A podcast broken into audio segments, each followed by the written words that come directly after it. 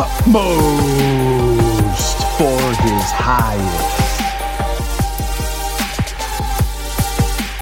Blessed is the name of the Lord. It is great to share utmost for his highest with you today. Am I blessed like this? It's a good question. Blessed are. This is from Matthew chapter 5.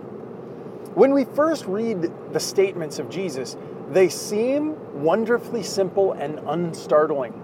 They sink unnoticed into our subconscious minds. For instance, the Beatitudes initially seem like merely soothing and beautiful precepts for overly spiritual and seemingly useless people, but of very little practical use in the rigid, fast paced workday of the world in which we live.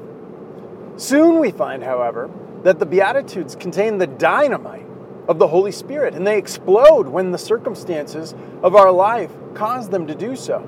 When the Holy Spirit brings to our remembrance one of the Beatitudes, we say, What a startling statement that is! Then we must decide whether we will accept the tremendous spiritual upheaval that will produce in our life and our circumstances if we obey His words. And that's the way the Spirit of God works. We do not need to be born again to apply the Sermon on the Mount literally. The literal interpretation of the Sermon on the Mount is so easy, it's as child's play. But the interpretation by the Holy Spirit, the Spirit of God, as He applies our Lord's statement in our circumstances, is strict and difficult work to the saint. The teachings of Jesus are like an out of proportion when compared to our natural way. We don't feel, look, or understand the application. But when we look at things, they come to us initially with astonishing discomfort. We gradually have to conform our walk and conversation to the precepts of Jesus Christ, and the Holy Spirit applies to them in our circumstances. The Sermon on the Mount is not a set of rules and regulations, it's a picture of life we live when the Holy Spirit is having his unhindered way within us. And Lord, I would be so delighted for your working of the Holy Spirit to be unhindered in me.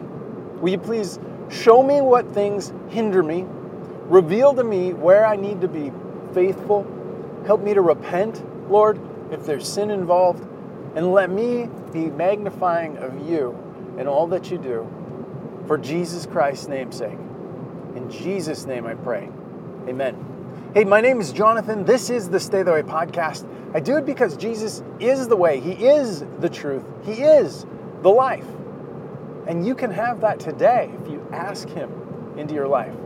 Hey, with that, I pray you would pass this on and bless someone else.